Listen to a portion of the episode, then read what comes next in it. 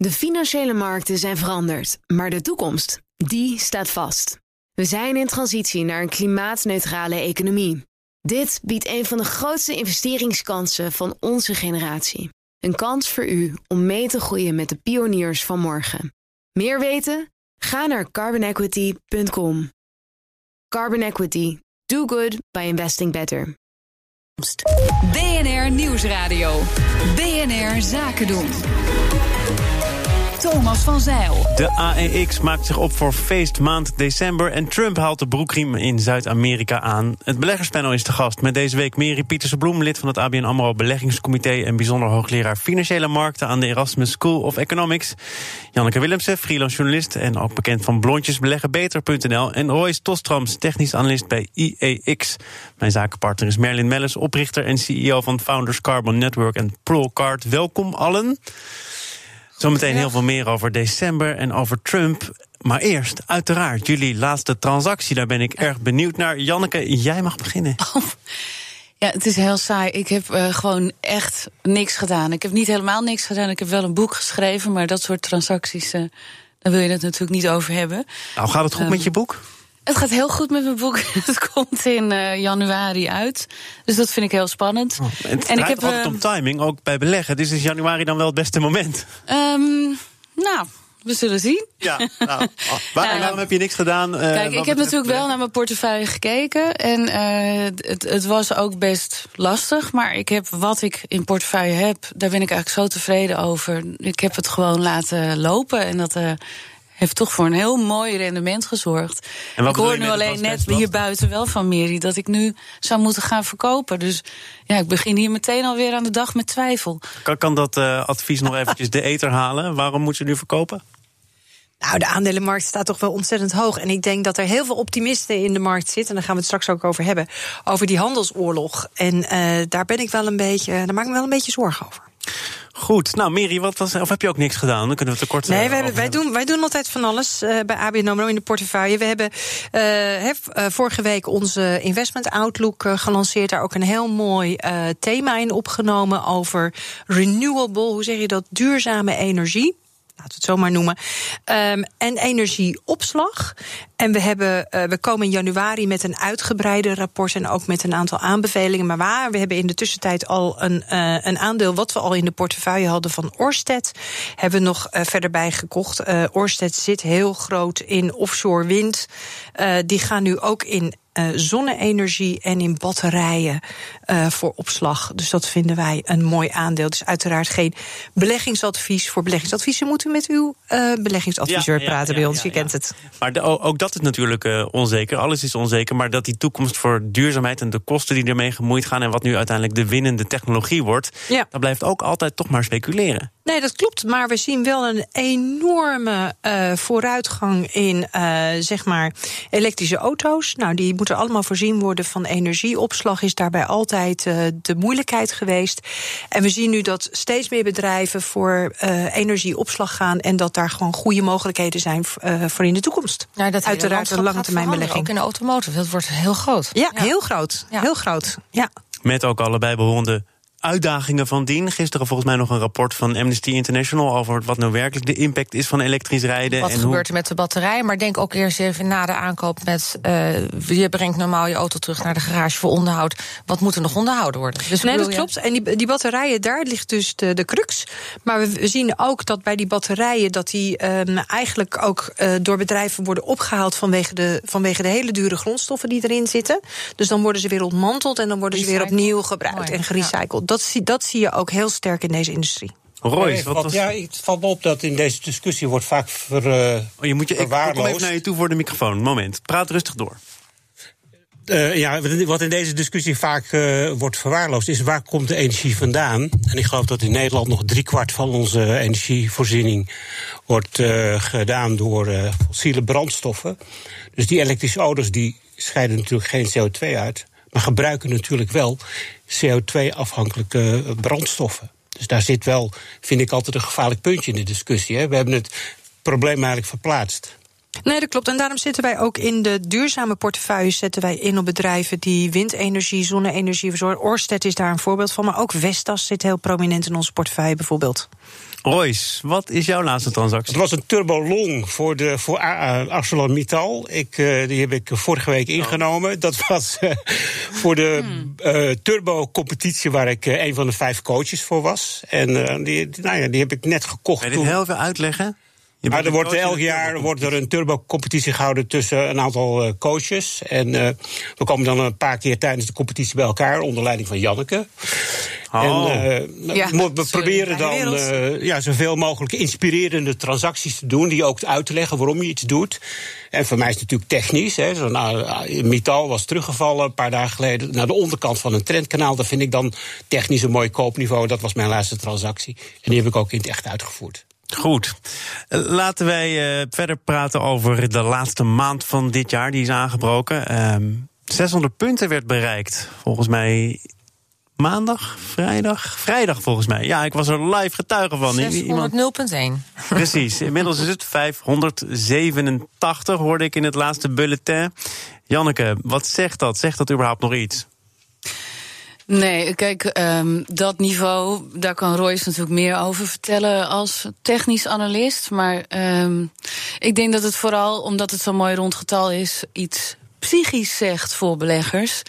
Uh, dat stel dat we de AIX nu door die 600 punten heen zou gaan dan zijn we plotseling toch met z'n allen euforisch. En dan komen uit alle hoeken en gaten mensen met hun spaargeld uh, richting de beurs gerend. Um, en dan kan je nog een versnelling gaan zien. Ja, dat dat nu niet gebeurt, daar zou je uit kunnen afleiden dat we toch met z'n allen een beetje zitten te twijfelen. Dan komen we toch weer terug op, ja, moet ik nou nu uh, in ieder geval een deel van mijn aandelen verkopen? We doen toch niet? een on-air advies. Uh, maar eerst een technische nou ja, analyse van, van Royce. Want inderdaad, technisch nog fundamenteel is die 600 punten grens van belang. En uh, ik hoor iedereen erover praten. Komt op het journaal, op de radio. Uiteindelijk gaat het dan wel een rol. Excuses aan bij deze. Dat geeft niet, maar uh, uiteindelijk gaat het dan wel een rol spelen. Want iedereen houdt het dan toch in de gaten. En dan wordt het wel een grens van belang, namelijk randofobia. De, de aarzeling van markten rond ronde getallen. En dat hebben we ook nu gezien. Maar technisch niet van belang. Van belang was wel, wat waren de toppen van de afgelopen twee jaar op de AX bijvoorbeeld. Uh, in uh, 2018 op 576 en dit jaar op 586. Die toppen zijn gebroken en dat heeft de technische plaatjes op de aandelenmarkt, dat geldt ook voor andere beurzen, best wel positief beïnvloed. Dus ik denk dat we nog een hele goede tijd tegemoet gaan. Toch dat optimisme, nou Mary, kom maar in. Ja, als je kijkt naar het optimisme in de markt, dan, dan, is die, dan die natuurlijk ontzettend hoog. Ik, ik vind het altijd erg leuk om te kijken naar uh, de website van uh, CNN. Daar heb je een zogenaamde Fear and Greed Index. Ik, zie die vind ik, echt, ik vind hem fantastisch. Uh, dus in het Nederlands angst- en hebzucht-index. nou, die staat ook in extreme hebzucht-territorium. niet zo hoog als een, als een maand geleden, maar nog steeds ontzettend hoog. En dat betekent eigenlijk dat de hele markt. He, dus dat geldt niet alleen voor Nederland. Want deze kijkt met name naar de Verenigde Staten en naar zeven onderliggende indicatoren voor de aandelenmarkt uh, en, de, en de obligatiemarkt. Dat uh, heel veel beleggers zitten ontzettend risk-on. Ja, ja, en dat vind ik altijd wel een zorgelijk iets. Uh, met name als je zo'n grote onzekere factor voor je hebt liggen. Hè. 15 december is die deadline uh, voor de handelsovereenkomst tussen de Verenigde Staten en China. Uh, het varieert met de dag of, of, die, of die handelsovereenkomst er gaat komen of niet. Maar de markt is is, wordt ontzettend in de grip gehouden van die handelsovereenkomst. Janneke die geeft hier aan dat ze toch aarzelt over het sentiment. Moet ik er nou blij mee zijn? Moet ik niet? Wat moet ik doen? Dat, ja. Ze zal niet de enige zijn, denk ik. Nou, omdat er natuurlijk hele hoge winsten op de borden staan al. Um, en omdat ik denk uh, dat er gewoon heel veel optimisme in die markt zit op het ogenblik over die handelsovereenkomst. En je zag ook gisteren met het nieuws van die tarieven. Uh, dat de markt dan toch een, uh, nou ja, een, een, op, zo, op één dag een, een klapper van anderhalf procent naar beneden maakt. Moet je daar nog wel op blijven reageren? Ja, ik vraag het ook even voor mezelf. Want bij ons gaat het natuurlijk ook elke dag over. Er wordt gesproken. Oh, er is toch een haar in de soep. Oh, nu gaan de tarieven richting andere landen. Oh, misschien wil hij nu zelfs voor de verkiezingen niet eens meer echt aansturen op een deal. Oh, hij heeft een bil getekend rondom Hongkong. Ja, maar misschien moeten we ook afstand nemen van de waan van de dag. En niet alleen maar elke dag op, die op die markt zeg maar, ingezoomd zijn. Want dan zie je, gaat omhoog, gaat omlaag en dan weer zijwaarts. Als je bijvoorbeeld de AX neemt vanaf augustus is de beurs uh, 12% gestegen. De, de Nederlandse beurs. Ja. Wall Street heeft alle toppen uit het verleden gebroken, heeft, staat op all-time highs. Ik vind dat wel een inschatting, als ik het vertaal, een inschatting van de markt die redelijk positief is, erg optimistisch. Maar over ik begrijp ook, Mary Pieterse Bloem, dat we nu wat moeten gaan verkopen dus. Nou, ik denk dat je met die handelsoorlog heel goed ook moet kijken naar de, de, de, de fundamentele uh, zeg maar trend die daaronder ligt en wat het fundamenteel voor de economie heeft gedaan. En daar zie je toch wel dat inmiddels speelt die, uh, speelt die oorlog al meer, nou ja, bijna anderhalf jaar. Dat het wel schade heeft toegebracht aan uh, handel, mondiale handel, maar ook aan de wereldeconomie. En ik vraag me af of de, het argument van de lage rente niet gewoon ja. toch voor iedereen heel lang blijft meespelen. Want ik spreek veel particuliere beleggers en die uh, beginnen nu juist allemaal, nou ja, eigenlijk al wel langer hoor, maar die zijn allemaal op zoek naar wat kan ik nou doen met mijn spaargeld. Ja, die zoeken rendement. Een beetje rendement te gaan halen. En die willen eigenlijk ook allemaal gaan beleggen. En ik heb het idee dat dat bij heel veel, nou ja, wat grotere beleggers ook al het geval is. Dat ze toch in die aandelenmarkt blijven, omdat je nergens anders heen kan. Nee, dat klopt. En dat heeft denk ik ook de grote groeispurt en de koerswinsten uh, ook voor een belangrijk deel uh, ondersteund. Maar die economie onderliggend moet wel daarmee ook mee kunnen lopen en in de pas kunnen lopen. En ook wel voor die omzetwinsten maar, kunnen maar, gaan zorgen die we wachten. Royce bijvoorbeeld je optimisme vandaan? Ik kijk natuurlijk puur technisch. Hè, dus ik weet niet hoe een economie of een bedrijf het doet. Dat, dat is voer voor de economen en de fundamentalisten. Maar puur technisch hebben we op alle beurzen hebben we allemaal gelijksoortige, heel gezamenlijk dus, koerspatronen opwaarts gebroken. Dus alle belangrijke hordes uit het verleden zijn genomen, behalve op de Duitse beurs overigens. En dat is vaak een indicatie, als je oude toppen breekt, dat de markten aan de vooravond staan van een nieuwe positieve fase. Daar komt nog bij dat de periode november, waar we net uit zijn, tot en met uh, april. Dat zijn doorgaans de beste jaren op de beurs. Uh, beste, maanden. Sorry, maanden op de beurs. Dat zijn maanden die de rest van de, het jaar outperformen. Dus, maar je kunt dus niet zo, net zo makkelijk zeggen: na een top komt weer een dal. Zo werkt al, het niet. Altijd. Maar als die, als die bodems op de AIX, als je de bodems neemt, 5,28, 5,32, 5,53, 5,86, die bodems liggen steeds hoger. Dus de, de punten waar de beleggers bijkopen en instappen, liggen ook steeds hoger. Ook dat getuigt van een, een soort van optimisme. Ja, dat optimisme dat onderschrijven wij wel. Dat hebben we ook in onze, in onze investment outlook hebben we dat zo gepresenteerd voor 2020. Uh, die heet uh, iets van voorzichtige zonnestralen of zoiets dergelijks. Voorzichtig goeie, optimistisch, ja, precies. Break in the clouds, dat, is, dat was hem in het Engels. En die vind, ja, die vind ik eigenlijk nog het mooiste, ja. ja mooi. En uh, nou ja, daarin zeggen we ook dat de economie wel weer wat kan opleveren. Maar dat is wel op basis van de veronderstelling dat we een fase 1 deal krijgen tussen de Verenigde Staten en China en een, een ordentelijke Brexit. Dus eigenlijk dat de Verenigd Koninkrijk op een nette manier de Europese Unie gaat uh, verlaten. Dat zijn wel twee hele belangrijke veronderstellingen. En als ik kijk naar het optimisme wat nu in de markt zit over die handelsoorlog, dan zeg ik op, op de hele korte termijn voorzichtigheid geboden. Belangrijke veronderstellingen, belangrijke data. 12 december en 15 december, dan weten we wellicht exactly. wat meer. BNR Nieuwsradio. BNR Zaken doen. Het beleggerspanel is te gast en het bestaat vandaag uit Royce Tostrams, Mary Pietersbloem, Janneke Willemsen en mijn zakenpartner is Merlin Mellis. En dit is ook het panel waarin altijd grafieken op tafel liggen. Royce, zelfs Black Friday verdient meerdere grafieken. Wat bekijk jij op dit moment?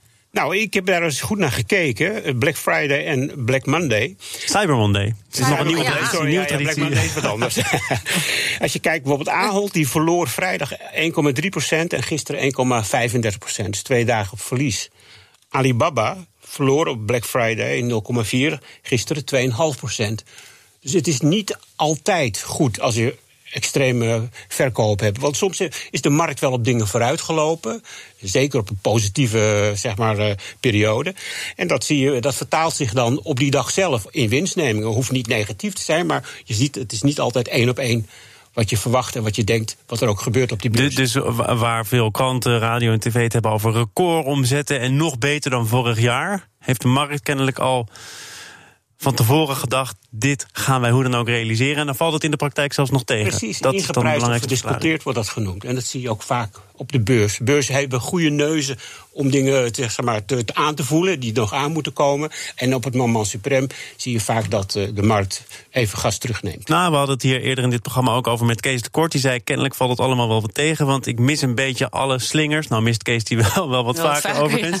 Maar Koen Bender, uh, die vijf minuten daarna aan het woord kwam... die zei, kijk eens naar die recordomzetten... en realiseer je ook dat het slecht weer was in de Verenigde Staten... waardoor bepaalde zaken plat kwamen te liggen.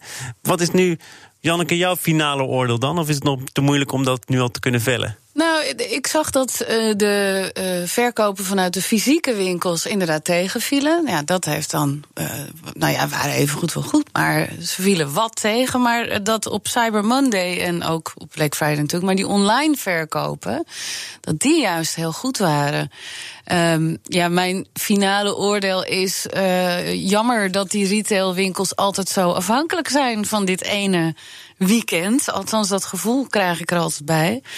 Um, en ook een beetje jammer dat we hier zo zijn doodgegooid met al die acties. Maar goed. Ja, het is de gelegenheid om je toch van allerlei nieuwsbrieven te ontdoen. Heb ik ja, wel eens begrepen als tip. Oh, technisch ja. gezien was het natuurlijk een week vol spam. Het was geweldig wat je allemaal binnenkreeg. Ja. Maar uh, ja, logisch dus dat dat via internet nog wat, Ja. uh, wat zwaarder nu gaat wegen. Mary, nog even afgezien van welke koopjes jij allemaal op de kop getikt hebt of juist niet. Hoe kijk jij naar dit soort fenomenen? Moet je het überhaupt in de gaten houden, ook als, als belegger? Ja, ik denk zeker. Nou ja, zeker voor dit soort bedrijven. Maar ik wil hem ook graag wat breder trekken, omdat we heel veel van onze hoop is gepind op het consumentengedrag. Hè? Ook voor de, voor de toch de opleving, kleine opleving die we zien voor de economie volgend jaar. Um, en dan zijn dit soort cijfers natuurlijk ook wel heel erg hoopgevend. Want die consument, het is al vaker geconstateerd, dat is eigenlijk last man standing. Die, die Ja. blijft het toch maar goed doen. Die blijft het goed doen. Ja, En de consument, dat is de Europese consument, de Amerikaanse consument. ja. Nee, op alle fronten. Ja. En dat is gewoon heel belangrijk. En ik heb gisteren nog zitten kijken naar, dat vond ik dus wel weer heel leuk van uh, die weekenden, de, naar uh, de film met Frozen 2 van Disney. Die heeft het in de eerste twee weken dus ook enorm hoge omzet weten te realiseren. Heb je gekeken naar de film of heb je gekeken naar welke omzet die heeft gerealiseerd? Nee, ik heb gekeken naar uh, de omzet. Oh, Oké, ja, dan, voordat ik En je plotseling vond ik dat nou wel een interessante voor mijn volgende Ja. transactie. Maar, maar wat jij zegt is natuurlijk ook wel waar, en Merlin. Jij kan er ook ongetwijfeld over meepraten. Heel veel van die retail lijkt wel steeds meer afhankelijk van een paar dagen waarin het allemaal moet gebeuren. Deze maand, dat is wel kwetsbaar. Ja, en rondom de kerst. Hè. Ik uh, ken ook iemand die heeft een, zelf een webshop. Nou, die is eigenlijk vanaf begin uh, december niet meer uh, aanspreekbaar. Eigenlijk eind november begint het dus al. Nee, je krijgt nu al dat je, als je nu wat bestelt, dat het te laat is. Uh, dat fenomeen hebben we ook al. Dat je na de kerst geleverd krijgt. Dus nu moet je weer zelf gaan afhalen. Het is hilarisch. met name is dat met food. En, uh, Laten we afsluiten met iets heel anders, namelijk de meest geshorte aandelen van het jaar in Europa. Dat wordt kennelijk bijgehouden. Er is een top 14 gepresenteerd. Niet altijd alleen maar bekende namen voor het grote publiek. Wel eentje die er dan wel uitpikt, lijkt me. Dat is Daimler, Duitse moederbedrijf van onder andere Mercedes. Uh, nu we het toch ook even over duurzaamheid hebben gehad, elektrisch rijden, is het opvallend dat deze naam ertussen staat, Miri? Uh, uh, niet opvallend en daarom ook niet verrassend, omdat we weten dat de Duitse auto-industrie het gewoon heel, heel zwaar heeft gehad. We zien nu eigenlijk uh, heel recent pas de heel, heel voorzichtig de eerste lichtpuntjes. Maar we hebben ook het nieuws gehad dat juist dit bedrijf heel veel mensen aan de kant moet zetten. Dus die, die zitten nog steeds heel erg in zwaar weer. Dus wat mij betreft was, was dit de minst grote verrassing van, van, van bedrijven die op dit lijstje staan. Ja, en nog heel even dat lijstje, dat is dan de bedrijven waar het meest geshort wordt. Wat ja. betekent dat ook alweer voor de mensen die nu nou ja, aanhaken? Dat mensen, dat mensen eigenlijk uh, de aandelen verkopen die ze niet in de portefeuille hebben... of de aandelen belenen die ze wel in de portefeuille hebben. Waarbij ik me onmiddellijk wel afvroeg in uh, welke mate dat uh, door bijvoorbeeld ja, de gewone belegger in de straat gedaan kan worden. Ja, ik denk dan dat speculeer je op een waardedaling, daar komt Juist, het vaak precies. En dit wordt met name denk ik gedaan door hedge funds, door asset managers. Echte professionele partijen, denk ik. Wat was het opvallendste dan, wat je wel tegenkwam in die lijst? Nou, eigenlijk een, uh, een, een bedrijf uh, wat toch ook flink uh, aan het, hoe zeg je dat, aan het omslaan is van traditionele energie naar zonne-energie. dat is dat bedrijf Equinor. Ja, dat, dat vond ik wel verrassend. Ja, um, maar daar zie je dus dat het een, een, een, bedrijf is in Noorwegen, terwijl we ook weten dat het het grootste sovereign van daar um, heel erg uit die sector in zijn geheel aan het divesten is. Dus misschien toch weer niet zo'n hele grote verrassing. Royce, ik zie dat jij je lijstje er ook bij pakt. Wat valt jou op? Ja, dat Equinor, ik heb er ook naar gekeken. Want het stond ook op de lijst hè, van de me meest geshorte aandelen. Ja. Eh, Wat me überhaupt van die hele lijst opvalt, als ik ze allemaal technisch bekijk, het zijn geen sterke aandelen. Het zijn technisch allemaal zwakke fondsen, dalende trends. Ook als je naar de Nederlandse markt kijkt, heb je ook een apart lijstje van de AFM, van de shorters. Eh, Er zit bijvoorbeeld AFM op en, dat soort. eh, ja, dus dat valt me wel op. Hè. De, beleggen, de, de, de shorters, die kiezen ze wel uit. Zijn En, en wat is eigenlijk het, weer een advies natuurlijk, wat ik misschien niet hier moet vragen, maar wat is nou een moment, een goed moment om short te gaan?